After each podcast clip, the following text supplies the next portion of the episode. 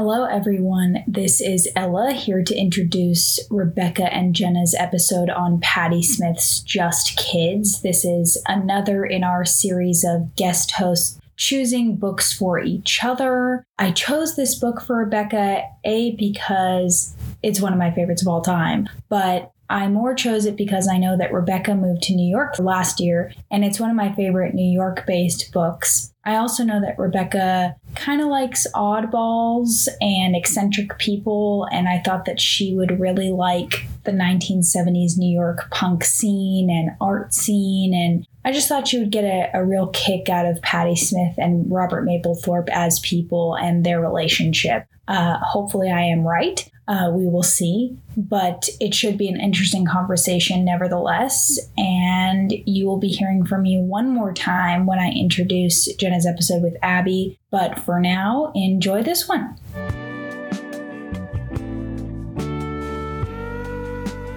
hated holding the actual book, but it was an easy read, so you got through it really well. Yeah, well, no, mine is, mine is regular size.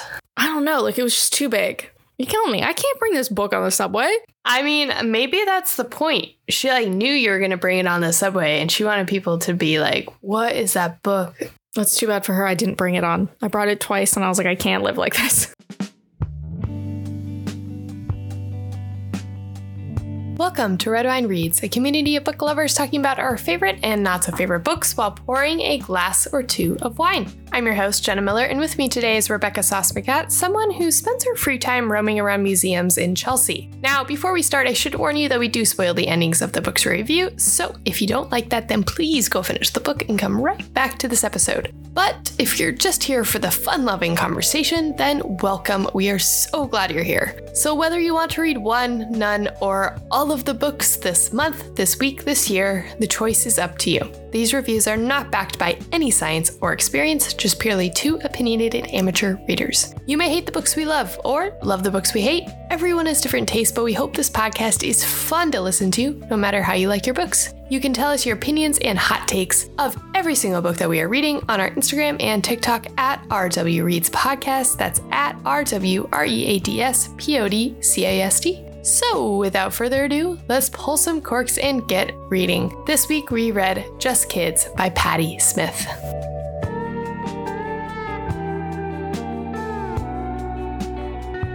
Well, Rebekah, welcome to another episode of Red Wine Reads. So happy you are here.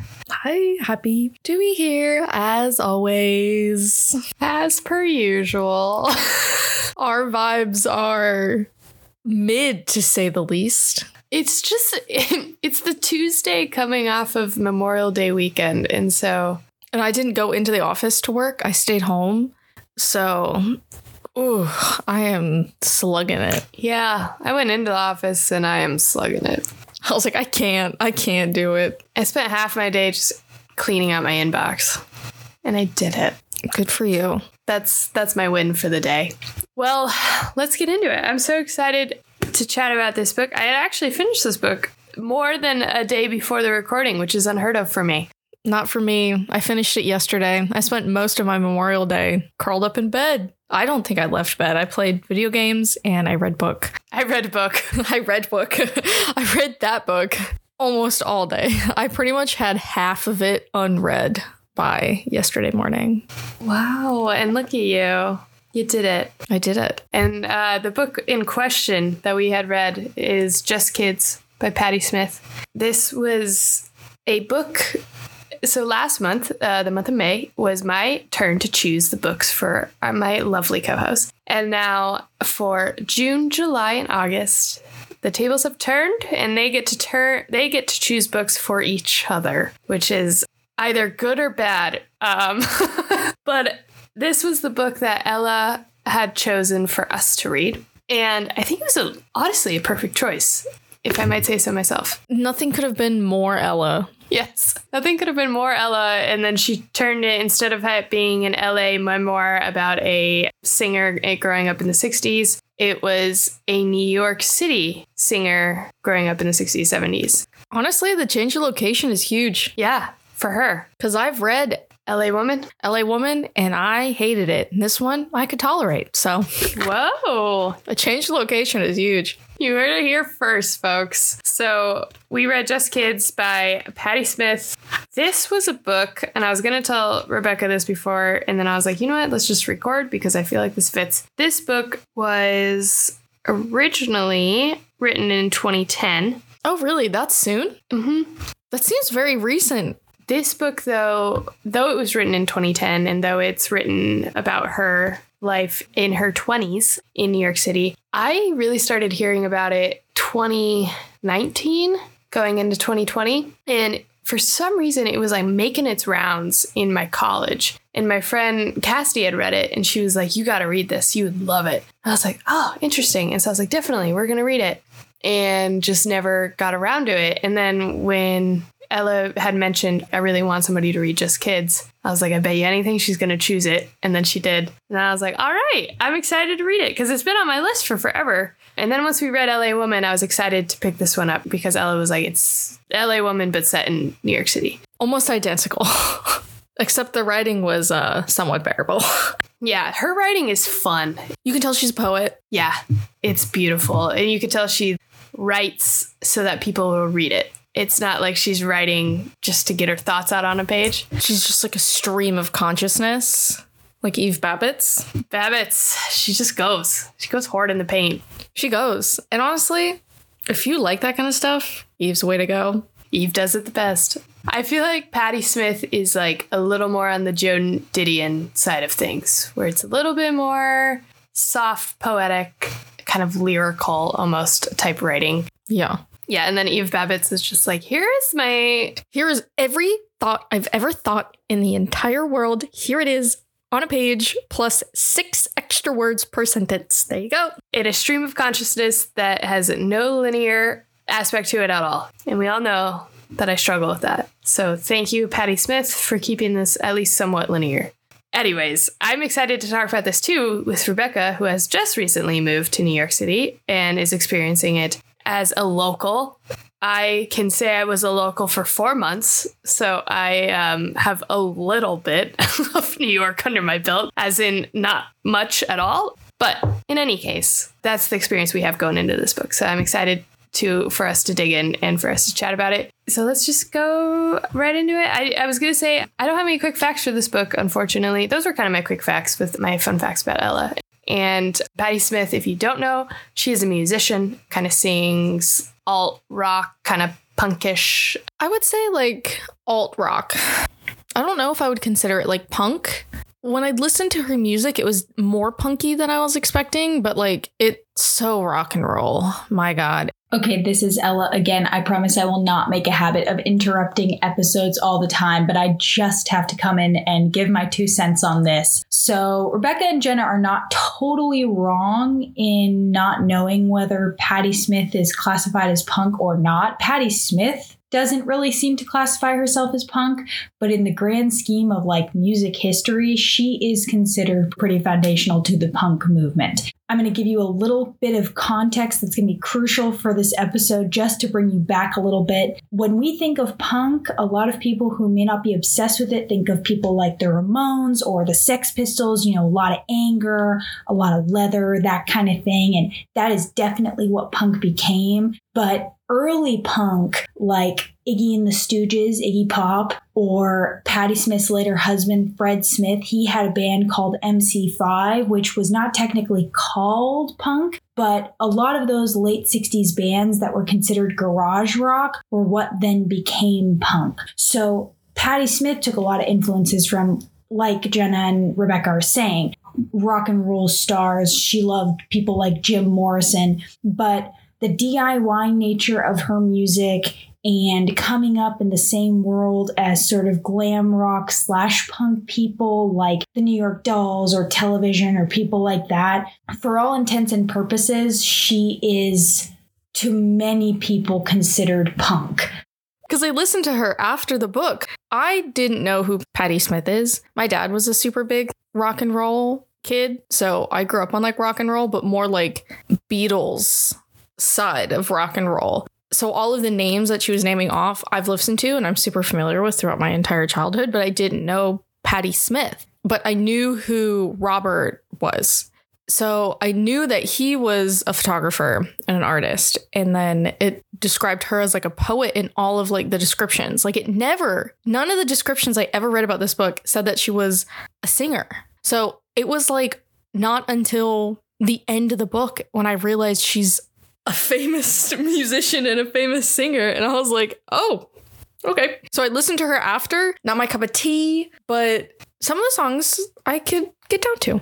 Yeah, I I genuinely when I first started this book forgot that she was a famous singer. I didn't know who she was until um like people started talking about this book and then I looked her up. And then when she like foreshadows in one of the sentences and was like, uh, she was talking about some female singer that she was uh, watching live and how she was like, and I got that same experience the first time I played the guitar and played the first note of X song on the stage. And then I was like, ah, oh, right, she is a singer. Oh, I totally missed that. Well, and then I was waiting the whole book for it. And then again, like you said, didn't get into it until maybe the last 10 pages. yeah, I just, I had no idea. I just assumed she was just going to be a, a poet. And I was like, sick, a muse and a poet? That's a pretty good life. But okay, she became famous, famous. And I was like, go, Patti. Go, Patti. I do want to say, as we're talking about the band, and I, I also should say, I feel like I don't need to say the summary because it's it's a memoir about her relationship with the photographer Robert Mapplethorpe. And it's just kind of their journey and their friendship together in their 20s as they're trying to figure themselves out in New York City. And it's just this beautiful story of friendship, as we'll probably get into. But um, as we were talking about her writing and we're talking about her uh, life as a musician, I feel like this, I highlighted this part, and I feel like this just fits her writing and like how she sees music and how she like sees each instrument and her voice and how a song was put together. Um, so she says the band had a ragged edge, the music erratic, angular, and emotional. I liked everything about them their spasmodic movements, the drummer's jazz flourishes, their disjointed, orgasmic music structures. I felt a kinship with the alien guitarist on the right. He was tall with straw colored hair and long, graceful fingers wrapped around the neck of his guitar as if to strangle it. Like, come on. That's so good.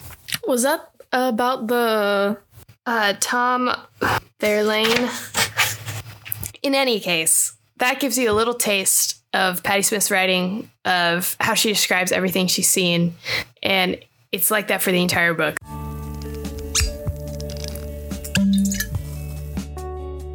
It is a joy, or at least for me, was a joy to read. It was just like rich and lovely, but it didn't feel over it didn't feel overwritten. Like no, this was a very easy read.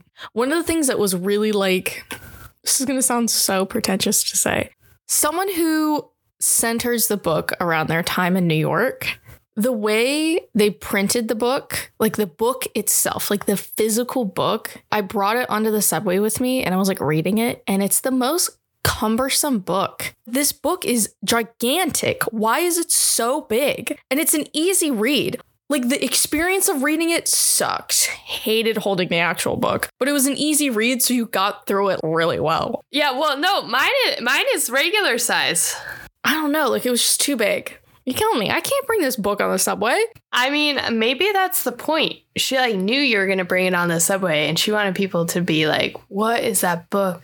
That's too bad for her. I didn't bring it on. I brought it twice, and I was like, I can't live like this.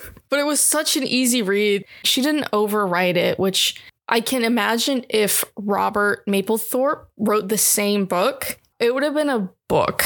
But because like Patti wrote it, I feel like it's her just like logical, sensible she's just going through it but in her like own special like artistic way like it was such a good read yeah and i think i've gotten lucky with the past couple of reads that i've had actually that i have really enjoyed the last couple of reads that i've had. The one that i most recently finished tomorrow and tomorrow and tomorrow was talking about a friendship in such a way that it talks about the romance and the connection of a friendship instead of it being like a love story. And at the beginning, I was like, I kind of forgot what it was about. So I was like, oh, are they going to like end up together? Is this her like finding her husband and all this stuff? And like they have like photos in here. So I was flipping to the, through the photos and I was like, oh, there's a kid. So um, they must have a kid and all this stuff. But then you like, re- you start to read it and you're like, oh no, this is like purely a friendship and a beautiful friendship at that. It's sometimes ugly and they sometimes they're not the best for each other. and Robert can be a little possessive and Patti can be a little bit stubborn at times. But all in all, it's like this lovely story of just two kids trying to make it and trying to be creatives in a city that's just out to get them. Just eats people alive. Yeah. And at that time, it was like New York, it was like eat or be eaten. Best of luck to you. And it just shows like the passion that they had and like how important that community is in order to just make it through those 10 years of just grinding and trying to push through everything and waiting for that one big break for to come that like for some people just didn't come. It was just like a cool story. I am fascinated by this time. Like, I love contemporary art. Like, the stranger it is, just like the more I'm just like, I love this to my core. So, the age of Jackson Pollock, Andy Warhol is kind of just like my shit. Like I love that stuff just because it it was the time of art where it became like social before like being an artist was truly just like a suicide mission until like media and like people like made it like a social status. People didn't want you to see them, people want you to see their art and it became like their art was a part of their entire world. So it was like a part of like their social class, their status, the people they hung out with. Like Andy Warhol made the factory around it. Andy Warhol was like a huge like key component in this book, which I understand why like they didn't like dive into the importance of like Andy Warhol was because he made it like cool to be an artist. But Patti obviously didn't have an affinity towards Andy Warhol. Like she said pretty early in the book that she didn't really like his work. So, of course, they didn't really dive into a lot of that because personally, Patti just couldn't care less, which is very Patti. but just like that time where like being a musician and being an artist wasn't just like about the art, it was about like you as the artist. And the fact that she got to sit in the lobby with all of these people, like Salvador Dali patted her on the head. I read that line and I nearly shit myself. I would go insane if I got to physically make contact with Salvador Dali. What the fuck? the first third of the book, I was like, oh, I don't know. I don't really like autobiographies. I don't like biographies. Like, I don't really care. I didn't really know who Patti was at the time. Like, I knew who Robert was, but I didn't I, am not like a photographer, so it's like I'm I don't really care that much about Robert. So I was like, ah, but then all of a sudden she like moved into the Chelsea hotel and like her whole world just kind of like spiraled out of control. It like fully caught my attention so fast, and then it fell off a little bit, a little bit at the end. But uh, the middle chunk was phenomenal. Yeah, yeah, I agree. I think I think it lost some steam at the end naturally. I mean, it's like you have Robert getting sick and you have Patti wanting to settle down. And that, of course, is going to lead to some like boring life. that's just life. And so I agree. But I do think, uh, I think it was fascinating, like you were saying, with the person and the art coming together. And I think why the middle was so interesting too was because she describes like Robert at the beginning of the book as he's trying to find himself. He's very much like diving into this idea of God and of religion and like who is good, who is evil, the devil, like let's get into the satanic side of things. And then as he like as he grows a little bit more depressed, as he's trying to fight with his sexuality, as he's fighting with a bunch of different things that is happening around him, it's like his art is an extension of that. And so his art gets really dark and really twisted and really scary. And it's just like listening to how Patti describes seeing his art evolve through how he is just like experiencing life. And then, kind of, once he finds his relationship with his partner and how that he becomes kind of the muse and then he kind of comes out of this very like dark satanic type art that she's like what the fuck is this? And then it kind of like gets more into this like okay let's talk about men trying to struggle with their sexuality. What does that look like in an artistic way? And what does it look like to kind of try to make these things that are so taboo and just bring them to the forefront and ph- like photograph some guy wearing leather and in bondage and just like let's see what people think and just like photograph it like it's a beautiful picture. He was such a leader in that space of being so weird and so out there because like Andy Warhol he was weird and he was wacky and he was loud and he had this certain style but it never like bordered on gross to the outside viewer. Robert is trying things that like oh my god the clutch the pearls and so i don't know i just think like his storyline and listening because you always hear stories of how art is like a reflection of someone's life and how they experience life and how they see life and actually hearing it from patti's point of view to watch this like brilliant mind go through these very drastic changes in his art and just trying to discover himself as an artist that was the most fascinating part to me like i could not get enough of that. And so the Chelsea Hotel section was like, fuck yeah.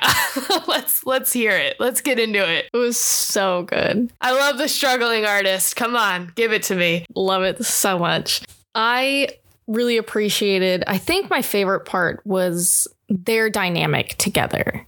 That's like one of my favorite tropes is just like an artist and a muse or like people who just like are like uh, for lack of better terms like twin flames. Like they're not necessarily like love interests but like people who are like they can't not be in their vicinity. They can't live without each other. Yeah. and the fact that like this it's not a trope. Like this is like their lives. Like it was an artist and a muse who turned into another artist who they bounced back and forth each other. Like they genuinely like adored each other's and each other's art which is so hard to find if i was patti i would have been like wait what are you doing Yeah, she fully supported it. She was like, try something.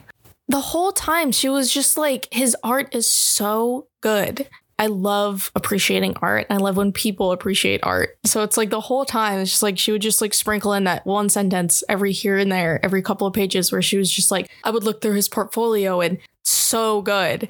And i'm like that's so nice. Well, you know, like he was doing the same. Like, you know, he was just like raving about her. yeah i know. They were doing the same. He was like you should sing. I love when you sing. And i'm like okay patti you should sing seeing people obsessed with each other is like probably one of my favorite things in the entire world Yeah. Yeah. I think going off of tropes we adore, I, uh, one of my tropes that I absolutely adore is somebody being able to like look back at their life and being like, you know, I was working a shit job and I was doing music on the side. I was doing writing on the side. I was just trying to figure it out and being able to like look back and see the pieces fit together and then like how that has driven you to where you are today.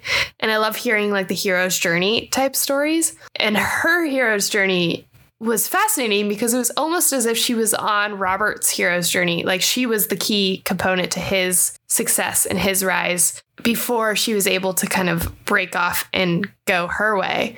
And to like watch someone you love and you adore just getting everything that they deserve and like being able to like bask in all this praise that they're getting and all this attention that they're getting. And you don't get like a hint of jealousy from her. Like she's like sometimes she's like, you know, he's an asshole, but you you don't get an ounce of jealousy from it. You're just she's just like I'm so happy that people are seeing his work for what I see it as and it's genius. And then she's able to get her own fame and her own journey and like you're like, "Yay. they did it." I know. I became so invested in their journey. She got me invested in Robert's journey when I was there for Patti. You open the book and you're expecting an autobiography of Patti. And then, like, she gets you invested in Robert. And then, in turn, you get more invested in Patti because you're like, so nice of you, Patti. Like, you guys, like, care so much for each other. And that's so nice. And just the way they just, like, treat each other with such goodness and tenderness just all around like love and you're just like it just makes you just like love them individually but like also together Yes. Yeah, she does a fabulous job. And I think, I don't know if you had the same experience as me, but when I was reading kind of the last chapter where Robert is like on his deathbed and she's chatting with him and he's just like, "Listen, I want you to write our story and I want you to write it cuz like only you know how to write it." And then she was like, "And it's taken me what 40 years to sit down and write this." And as I was reading that, I was on the plane and I'm just tearing up. I know. I got a little watery eye at the end too. I was like the the table. The table really did it for me. And I was like, oh, the desk. I was like, oh, there it is. There's the tears. That's when you just see that tenderness and that love in that immense, just like even at the end, even after all the shit they've gone through together. And like she was out of his life for a little bit, trying to raise a family. And just the fact that like you know, she still writes about him 30, 40 years later with such tenderness and also such detail and being able to remember him and his essence and like how he wore his hair and how he wore his pants, all this stuff. I was so incredibly impressed by the level of detail. At sometimes I would like find myself getting bored with her explaining like what they wore, but at the same time I was like this was 40 years ago. I don't even know what I wore yesterday. If my boyfriend asked me to write a memoir about him, I wouldn't know. I don't remember half of it. And of course, a lot of it she was documenting. The whole time she was in the Chelsea Hotel, she was constantly writing and documenting, which helps. And of course, they were artists, so they were taking photography, so they had better recounting. But at the same time, it's like I document every single day of my life on BeReal, and I still couldn't even tell you half of what I've done. So the de- attention to detail that she remembered writing this book was incredible. Yeah. And I don't know if you're like me, but every time I finish a memoir, I'm like, I need to journal more.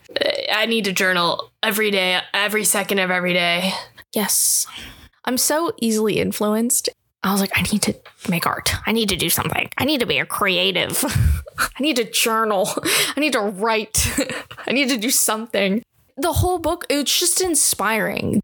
The way she inspires you by being inspired by others, like that trickle down effect trickles down to the reader. And I think that's what makes this book incredible because she was surrounded by these incredible artists and she was inspired. And she was inspired by Robert. Robert was inspired by her. And then in turn, she created to and inspired us. And I just think that is just like the essence of what makes this book incredibly great. I love that. Well, I think we should just end there because that was uh that was beautiful. Well, let's get into our final ratings. I'll start. I rated this a four out of five. Let's say 4.2 out of five. I'll say that. This book was just like, like you said, easy read. I love a book about just a friendship, like a deep friendship. I love a story about a rise of an artist and their struggles. And I love a good memoir. And this is a great memoir. Uh, the only thing that's preventing me from getting this five is like you said, a little bit of like a taper down toward the end was like, I feel like what I remember from our like creative nonfiction class in college was a memoir supposed to either supposed to capture a moment in time of someone's life. And whether that's like a large moment or whether that's a more condensed moment. Like, I feel like Patti was trying to capture this moment with her and Robert. And I think when she started to veer away from that and kind of get into more of like her meeting um, her husband husband and having a kid and like that's lovely i i wish you all the best patti i do but like i think once you kind of veered away from that and got a little too deep into that you kind of steered away from this beautiful story that you were telling and so it was like maybe you know 50 pages too long or you could have just like shortened that bit up and so i think that would be the only thing I'd say it was missing. But it just hits me in all the right places here. You got a good friendship story, you got a good artist story, you got a memoir, you've got beautiful writing. It's just that's the kind of book. There it is. I agree. I rated it a little lower. I rated mine a 3.5 out of 5 just because I really only enjoyed that middle third. The Chelsea Hotel is truly the only part that I just like ate out of the palm of her hands. But like the beginning half, I don't really care. the ending half, I understand like you need to like give me getting context, like how they were raised, who they were as children, blah, blah, blah. But at the same time, I was like incredibly boring. And then the Chelsea Hotel, uh, life changing. And then the last half, up until like her and Robert reconnect, I was just like, I I didn't know Patti enough as an artist, like a musician, to care. I feel like if I came into this book knowing who Patti was, that she was a very successful and talented artist, I feel like that part is like a little gold nugget, like fan service, basically. But I didn't care. So 3.5 out of 5. But that middle chunk there, the Chelsea Hotel, God, stunning. Stunning. Love it. Well, let's get into our pairings.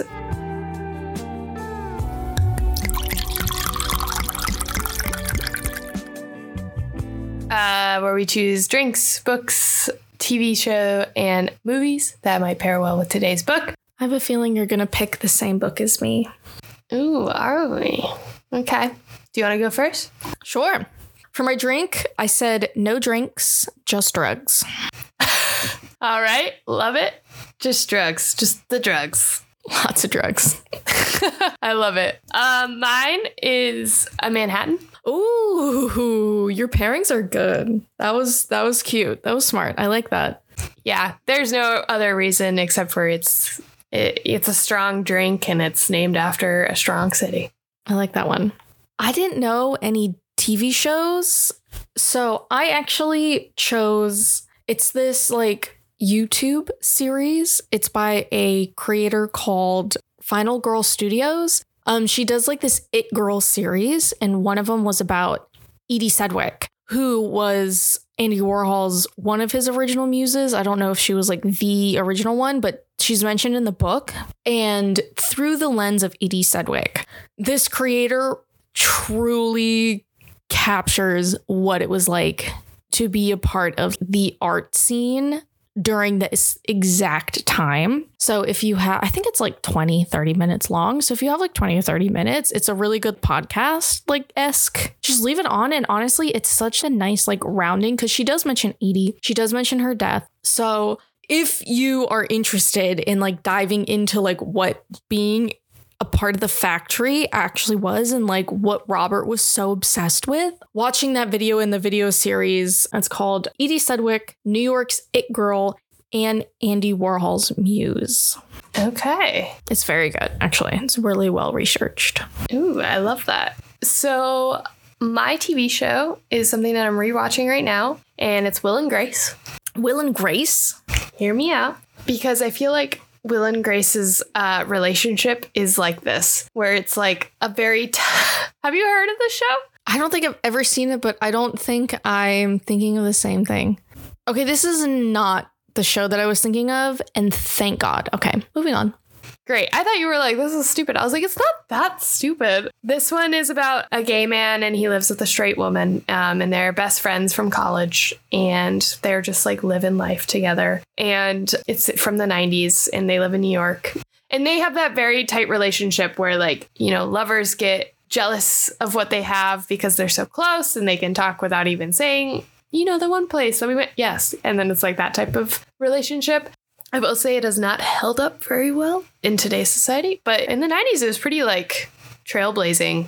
And so, yeah, their relationship, I would say, is just like a very similar um, feeling where they're just like super tight and it's almost as if they could be lovers, but they're not. Excellent. Okay. For my book, I chose Daisy Jones and the Six. I haven't read Daisy Jones and the Six, but everybody is talking about it. So I feel like I have. And I feel like it's a good play off of artists working together, not necessarily being in a relationship. It's obviously a little more messy, but I think it's like fun on the musician side. She talks a lot about like Janis Joplin. She like she kind of delves into like the rock and roll world of that time period. And I think Daisy Jones and the Six, again, even though I haven't read it, I have my personal opinion, but I feel like that could be like a good additional thing to read along with it. Yeah. Okay, I have a lot of books that I'm thinking of that roll with this but I won't I won't do that to everyone, but I will plug two that we have talked about on the podcast so far. And so LA Woman that we have been chatting about, that's easy parallel. They're written around the same time period. One's just in LA, one's in New York. Eve Babitz, like we said, is a little bit more you're in her brain. It's if you were just plopped right down in someone's consciousness and you were like, all right, here we are. And we have a lovely conversation about that with Ella, who's a big LA fan. So she gets into it. It's still one of our top listened to podcast episodes. I can imagine. It's a very, Eve Babitz is a very popular writer, and LA Woman is a very popular book. Should I give it another chance? I don't know. I still have your copy with me. Becca's like talking herself into it. and maybe after you've read Just Kids, you might be on a different level. I don't know. Maybe. We'll see. And then my other book uh, is one I've referenced as well, which is Tomorrow and Tomorrow and Tomorrow. It's just a beautiful story of friends and how they are able to work super well together and create something so beautiful. Um, in this case, it's a video game, and they're able to just create these worlds that are just beautiful and creative. And then you have these friends that are childhood friends and then they're fighting with this you know we're getting rich we're getting famous. How do we deal with this? How do we stay the same people and stay the same friend? Like how does our friendship evolve through this? And i feel like that is uh, similar excellent. I have a second book. Oh yes. I bought this for my dad. Again my dad is a huge beatles fan. And two years ago, uh, Paul McCartney came out with uh, this book series called The Lyrics. It's two gigantic books where he documents almost every single song he's ever written. So, playing into like the poet side of Patti Smith, if you are a poet, I am not, and you like really are interested in like poem scripting into like lyricism, I think it's such an in-depth like he every thought he ever thought like writing his lyrics he like has like photos of original like pages and things. It's actually really interesting if that's something that like interests you. But i bought that for my dad and i was like flipping through it and i was like oh my gosh. People who write lyrics are magical people. So love it. That was my second book Okay, movies. You you hit it. Um, I have three. I couldn't really decide because she covers so much. Bohemian Rhapsody. I think it's a good over exaggeration of like the rock and roll lifestyle. Obviously, Bohemian Rhapsody is a little later. Like, I think it's more like 80s rather than like 70s and 60s. But there are several Woodstock movies.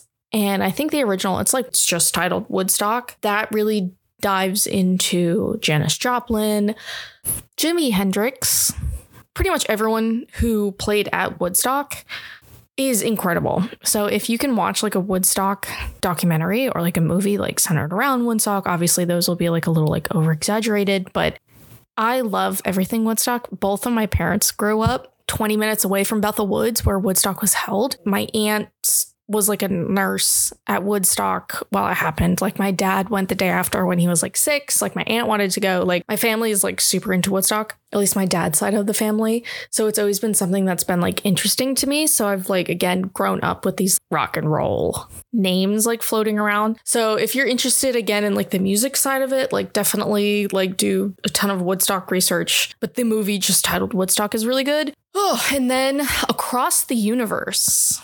So good. Just a fun one. It's one of my favorites. Yeah.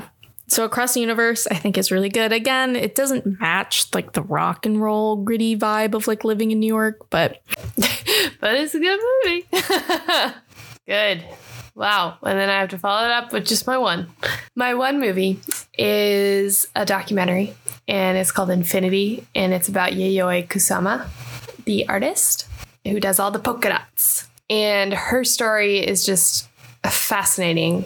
She's battling sexism and racism and just absurd things that for some reason people are like, this is why you can't be an artist, even though her art is extraordinary and her installations are next level. And then she's like, nope, fuck it. I'm just going to keep keep trucking along. I'm going to do it. I'm going to make it. And then she does. And now it's like she's one of the most celebrated artists, modern artists, really. I heard this from another a fellow artist, but I don't I haven't actually like fact check it, but I think one of the things that's amazing about her work is she checked herself into like a mental hospital. In most of her work, she produces from a mental hospital. Like she doesn't actually like go and set up these installations. She's doing it from the hospital. Yeah. Uh, Yayoi admitted herself into a Tokyo Psychi- Psychiatric Institute in 1977 and never checked out. What? So all of her installations she does from a psychiatric institute. Isn't that incredible? That's interesting because they have like a scene where she's just like walking in her little house in New York. Like we said, we're not experts. Nope. Far from.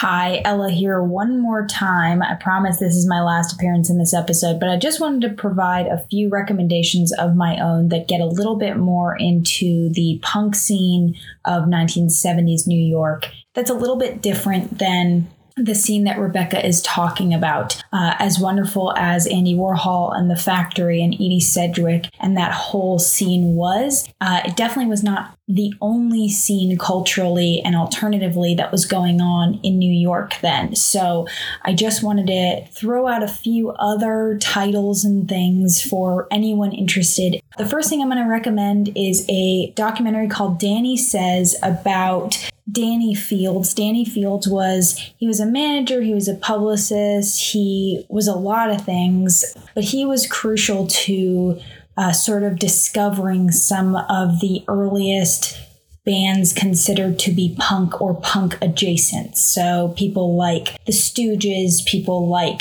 MC5. He also was huge with uh, the early success of the Doors.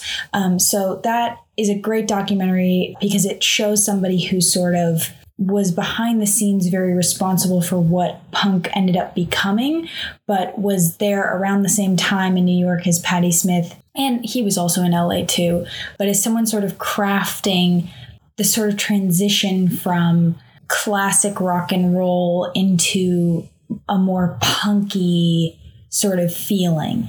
So, yeah, that's a great one. A book I'm going to recommend is Richard Hell's autobiography, I Dreamed I Was a Very Clean Tramp. Richard Hell and the Voidoids were, again, a, a sort of early 1970s punk band in New York. Uh, Richard Hell became sort of very similar to Patti Smith, an early leader in punk, and was there very much for the early developments of the punk movement in New York and there actually is a bit on Patti Smith in that book.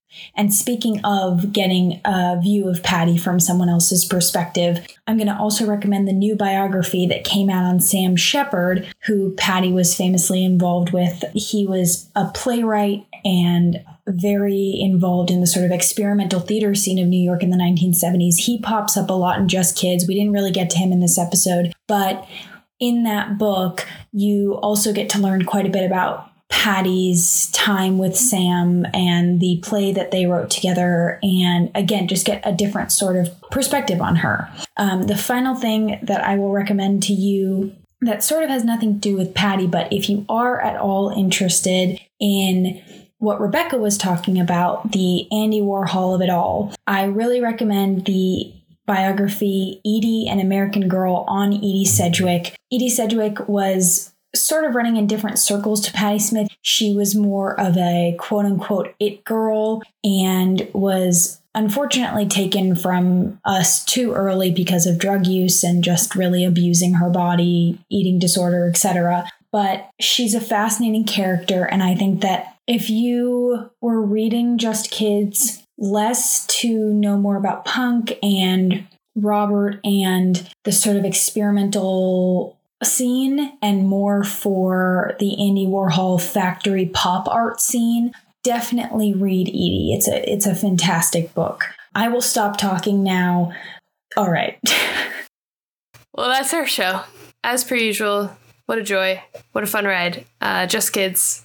Another one we liked. Another one we liked. Incredible. Another winner. Yeah, in Rebekah's book, it's a book she likes if she gives it anything over a three. This one was a 3.5. It just squeaked out, but. Well, in any case, cheers.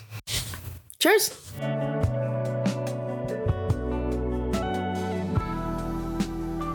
Well, that's the show. Thanks so much for listening. If you liked it, please go give it five stars on Apple Podcasts, Spotify, or wherever you're listening to this podcast right now. If you want more book related content, you can find us on Instagram and TikTok at RW Reads Podcast. Again, that's at RW R E A D S P O D C A S T at RW Reads Podcast on Instagram and TikTok. Until next week, keep your books open and your drink glasses full. Thanks all.